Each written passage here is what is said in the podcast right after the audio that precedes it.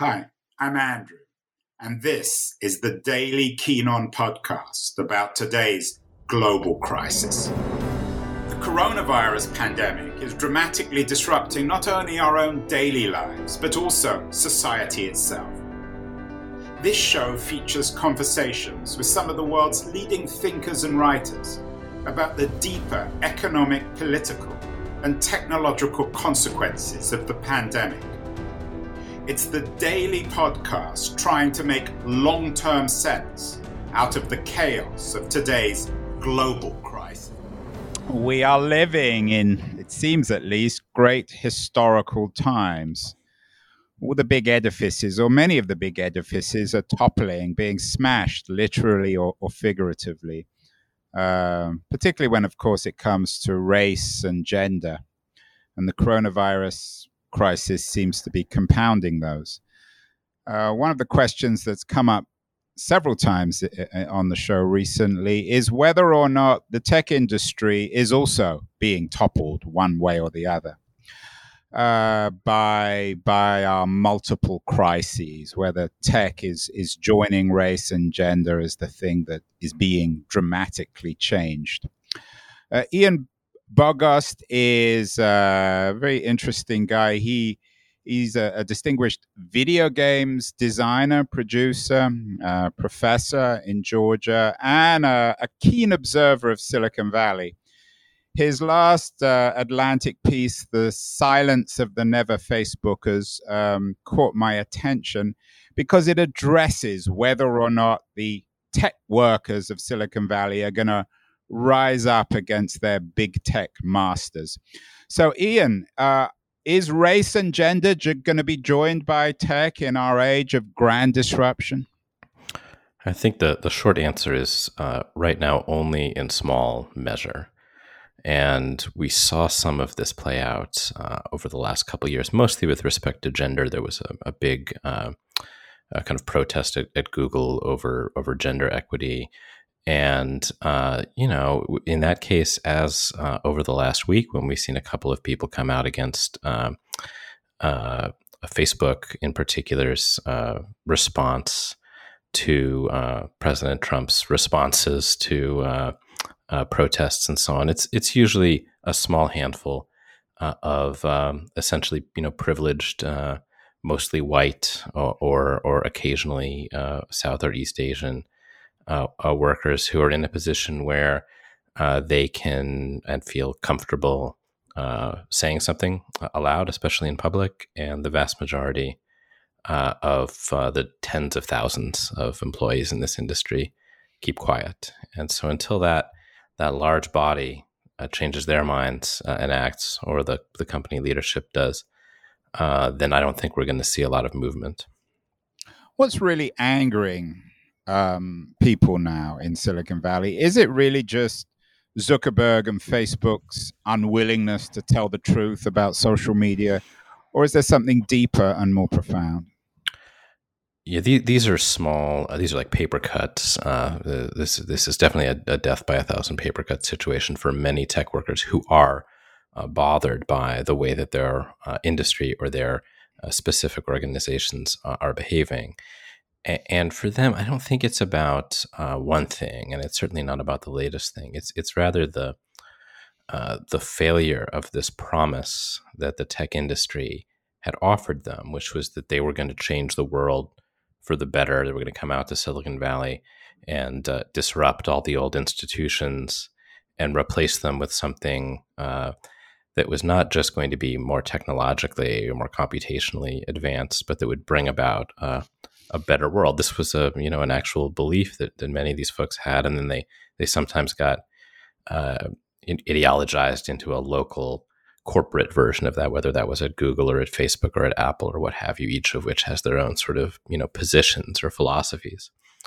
Uh, and so it's the the collapse, the slow collapse of that promise. Uh, I think that's bothering them. The realization that it wasn't enough, and maybe it was never enough, uh, to try to be earnest and to connect people on a service like Facebook by building infrastructure that does what that product does. Uh, that uh, it's murkier, it's more complex, and that they themselves haven't been able to bring about the Brave New World that they had hoped. Well, Brave New World, of course, was a dystopia. in, uh, in in your Atlantic piece, you suggest that, and I'm quoting you here, a, a malaise has descended on the valley. What is this ma- malaise? Is it a, ma- a, malaise of inaction, of cynicism? I don't think it's cynicism. The um, tech workers, broadly speaking, uh, aren't cynical. They may be uh, misguided in some cases, or they may even just be ignorant of of some of the social circumstances uh, that we find ourselves in, whether whether that's about misinformation or whether it's about race or, or gender equity.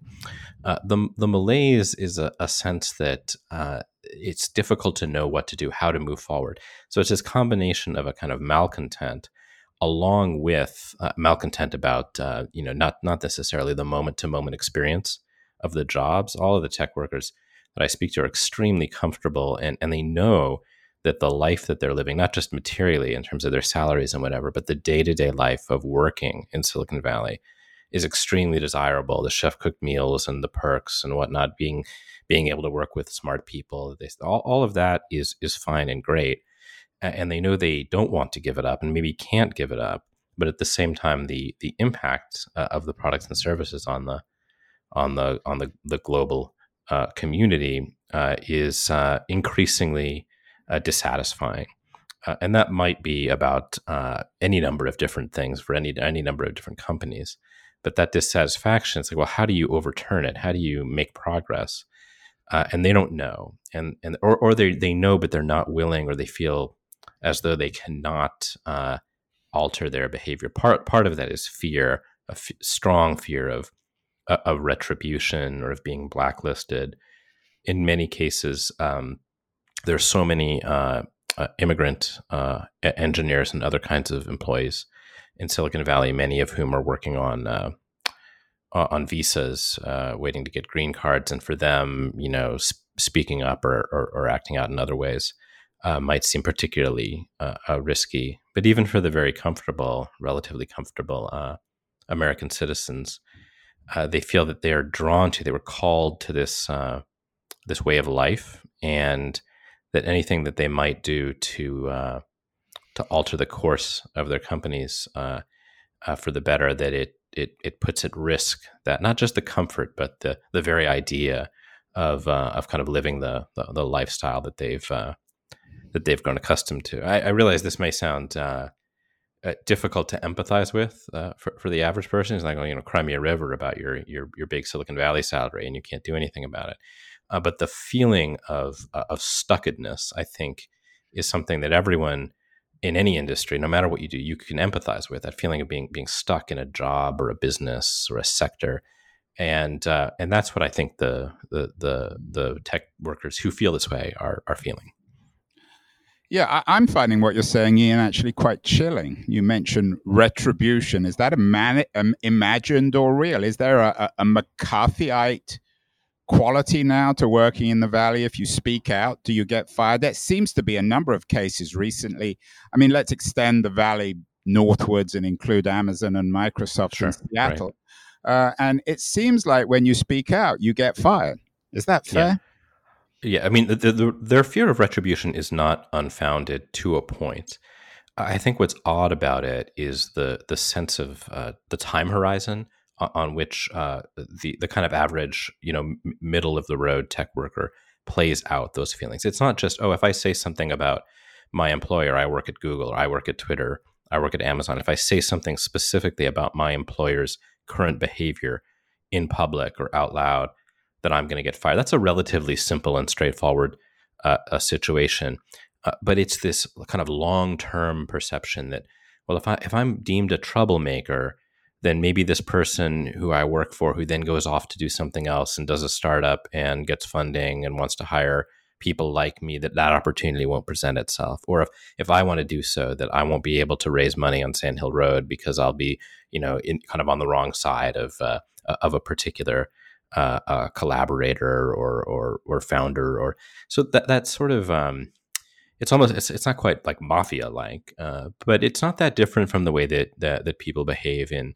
in Hollywood or in any kind of small town industry, you know, where everybody kind of knows everyone else, even if there are thousands or tens of thousands of of people, and you just kind of know. You know that uh, you know it's driven by caprice and personality, and so um, any sense that an action uh, or a, a, a public uh, presentation of an idea that might not even be deemed unpopular for its content, but by virtue of the fact that you are stepping out of your role and saying it, uh, that that might be enough to sort of put a black mark uh, on your record. Um, but but isn't the valley all about rebellion and that the the people who have achieved the most have been those who have rebelled most overtly from Marc Andreessen yeah, yeah. in the early days of Netscape to people like Travis Kalanick. He may not have eventually won at Uber, but he, he made a lot of money for himself and others in, in founding Uber. Uh, yeah. and, and, the great figures in the valley, I mean, Jobs, Steve Jobs is the classic example of the people who break things. Right. Uh, and that's the great irony. I mean, you've pointed out the great irony of this situation that, on the one hand, tech thinks that its job is to th- throw away the bad parts of the past and replace them uh, uh, with novelty and, and, and, and freedom. And there's this sort of strong sense of, uh, uh, of, of, social justice in the outcomes of, uh, of connection and communication that these, that these types of uh, of products uh, provide. You know, anybody can become a YouTube star, what have you. Uh, anybody can start a company uh, and bootstrap it and turn it into a multi-billion-dollar or organization.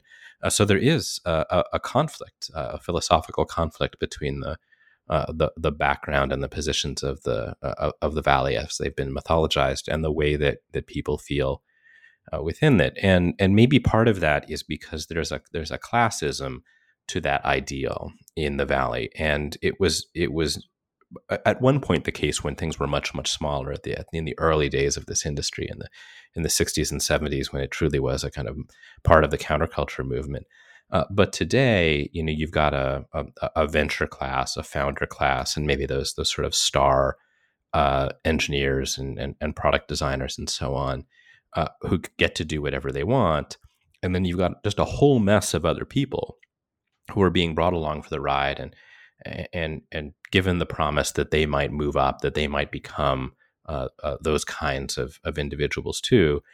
Uh, but it's likely uh, not possible or never going to happen for reasons that have nothing to do with their their political uh, uh, positions. And I think that that, that that's exerting kind of a torsion on on on workers' sensibilities when it comes to opposing the the actions of their uh, of their employees or, or of their employers uh, or of their or of their sector. Uh, so it's not mere hypocrisy. It's not just simple hypocrisy that it's at work. It's something uh, more complex and more imbricated with uh, the, the, different ways that, that different kinds of classes of people operate within the valley already. Ian, as you know, there's been a great deal of, of soul searching in Silicon Valley um, in the context of the Black Lives Matter movement and prior to that, the issue of Me Too. Are these initiatives on the part of VCs and companies when it comes to becoming more inclusive uh, with women and, and, and, and minorities? Is this all cosmetic or is it real? I think in any corporation, whether it's in technology or not, these statements that we've been seeing around Black Lives Matter uh, over the last couple of weeks or, or other topics in the past, they're largely a cosmetic. They're marketing. They're efforts to appear to be pursuing action in order that that appearance uh, can carry them through another week or another month, partly while they figure out what to do, and partly so that they can hope that it all goes away. And, and that may be a cynical uh, perspective, but I don't. I certainly don't think that Silicon Valley companies are particularly different. I, I mean, remember that these are these are companies that um, that service uh, billions uh, of people and domestically, you know, hundreds of millions um, of people. It's it's the kind of thing that you know, in order not to uh, uh, raise eyebrows among some subset of their constituency, uh, they almost feel as though they can't say or do uh, anything that might rock the boat. And you know, you've seen this more from some companies than others, and certainly Mark Zuckerberg has been much more willing to take this kind of uh, uh, uh, almost positionless position in which anything is as good as anything else for as far as posting on on their service. Um, but no, the, you know the the, the there's no reason to believe that the Silicon Valley um, uh, statements of of support are any more earnest um, than any other corporate statement uh, uh of support.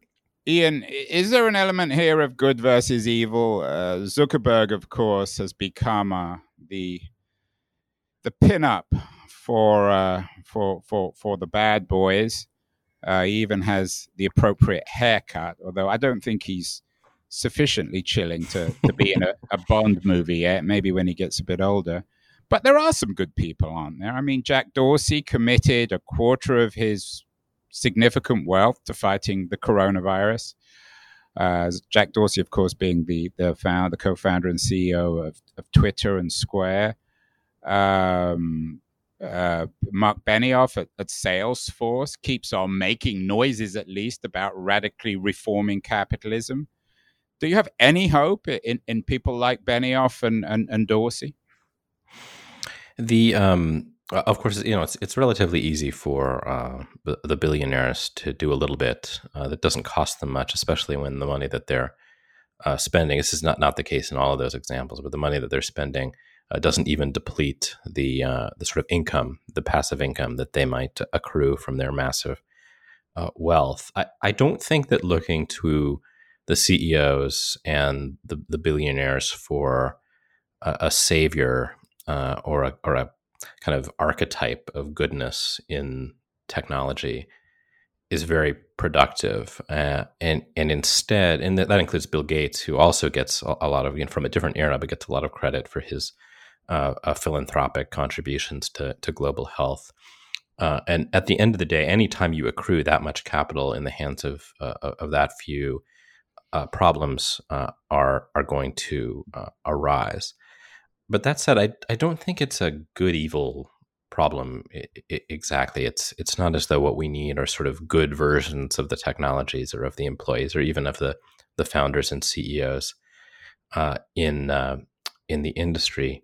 Uh, uh rather, there's uh, you know going to be some kind of combination of factors uh, that would have to arise in order for the, the tides to turn at a at, at a larger at a larger scale, and the workers. Um, especially those who are in a position um, that they might choose uh, to do something different uh, than what they're currently doing.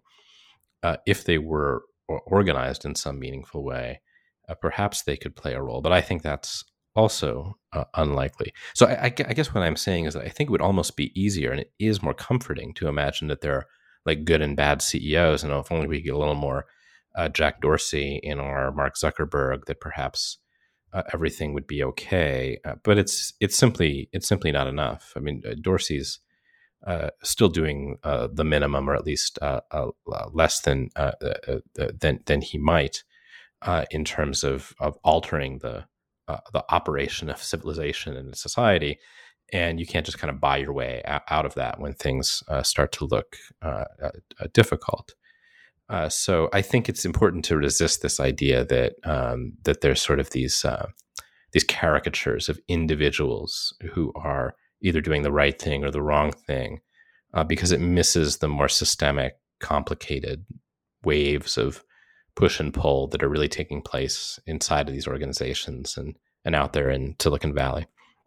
So, Ian, uh, as I said at the beginning, you're a you're a, a long-time designer, a very successful designer of video games. You've made them about social and political issues like disaffected workers, uh, the petroleum industry, uh, the pandemic flu, and tort reform. If, and I think you may be doing this or you may have done it in the past, if you were to do a game, a video game about fundamental reform of Silicon Valley, very briefly, what would it involve and, and what would you have to break through to make it happen the reform itself yeah, yeah. Um, uh, back when I first started uh, um, making making games uh, of this sort, which was uh, uh, before Facebook existed and before Google was, you know, the giant uh, global powerhouse it was, it seemed possible that um, that using computers to give people this this sort of systemic, complex experience with the the trade offs of, of decisions in complex systems, that that might be possible. It might be possible to help them uh, alter their perception of social problems, not by finding answers, but by sort of seeing the uh, the, the, tensions, the dynamics that that that that, uh,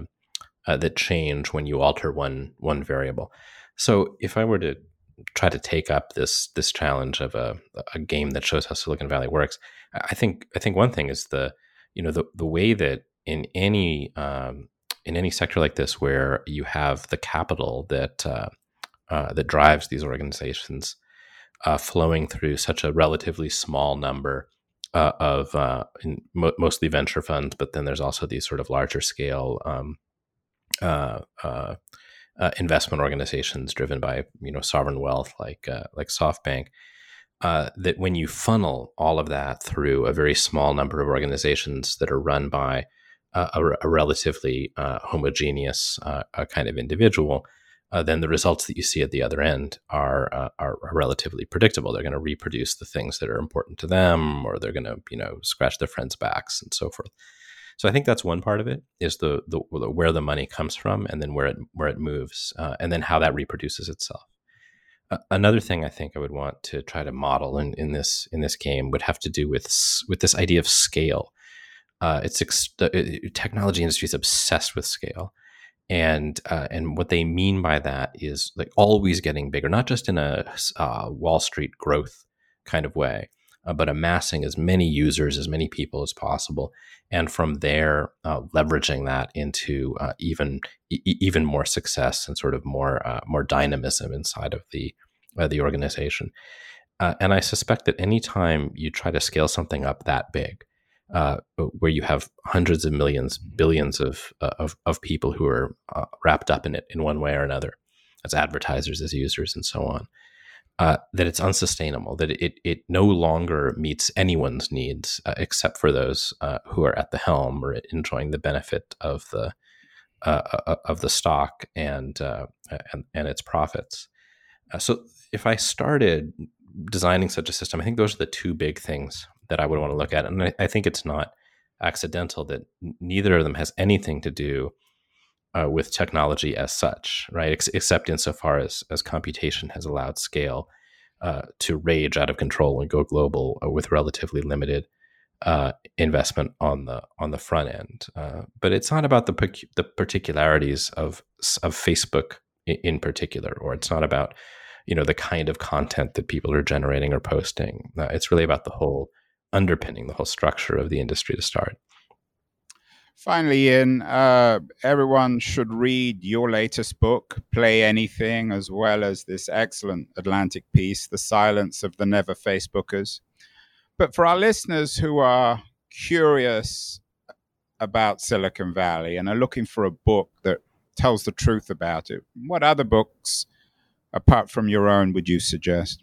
Uh, so, uh, uh, you know, a couple great books from the last uh, year or so. Uh, uh, Mike Isaac's, a book about about Uber and Travis Kalanick, which is called Super Pumped, is a is a great one. it's kind of high drama, as you might expect from that subject. And so the the other book I would suggest that does something very different is Anna Wiener's Um, memoir of, uh, of, of working uh, in the valley, which is called Uncanny Valley. And what I like about the the latter book in particular is that it really really gets across the kind of mundane everyday lived experience of the um, the mid-range uh, a tech worker rather than the uh, the the founder CEO uh, hero which is what we usually hear about. You've been listening to Keen On, hosted by me, Andrew Keen. Make sure to join us the rest of this season as we explore how to fix capitalism make sure to visit us at lithub.com, where you can subscribe to the show in iTunes, Stitcher, Spotify, or wherever you listen to your podcasts. While you're at it, if you enjoyed what you heard, we'd appreciate a rating on iTunes. Or if you'd simply tell a friend about the show, that would also help too. Today's episode was produced and edited by Justin Alvarez and the team at LitHub Radio. See you next week, and thanks so much for listening.